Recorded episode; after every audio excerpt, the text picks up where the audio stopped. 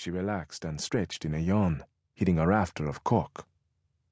One of the stones that weighted our roof fell down outside.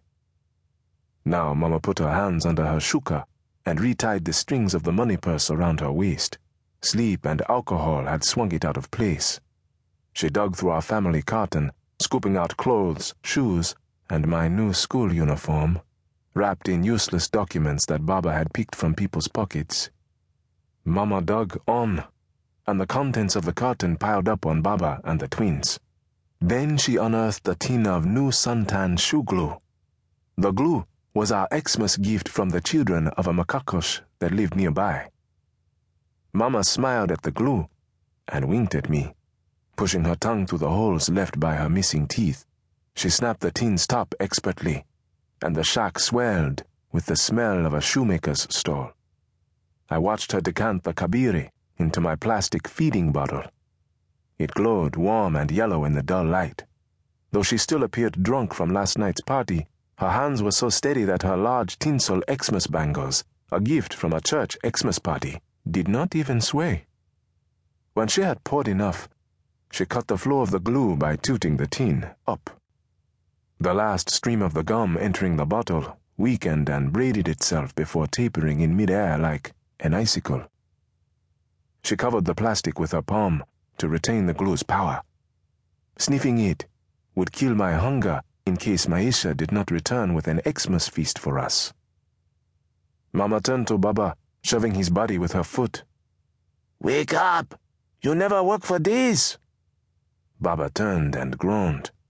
His feet were poking outside the shack, under the waterproof wall. His toes had broken free of his wet tennis shoes.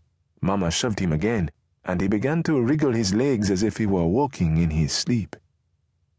Our dog growled outside. Mama snapped her fingers, and the dog came in, her ripe pregnancy swaying like heavy wash in the wind. For a month and a half, Mama, who was good at spotting dog pregnancies, had baited her with tenderness and food until she became ours. Mama hoped to sell the puppies to raise money for my textbooks. Now the dog licked Atiano's face. Mama probed the dog's stomach with crooked fingers like a native midwife. Oh, Simba, childbirth is chasing you, she whispered into her ears. Like school is chasing my son. She pushed the dog outside.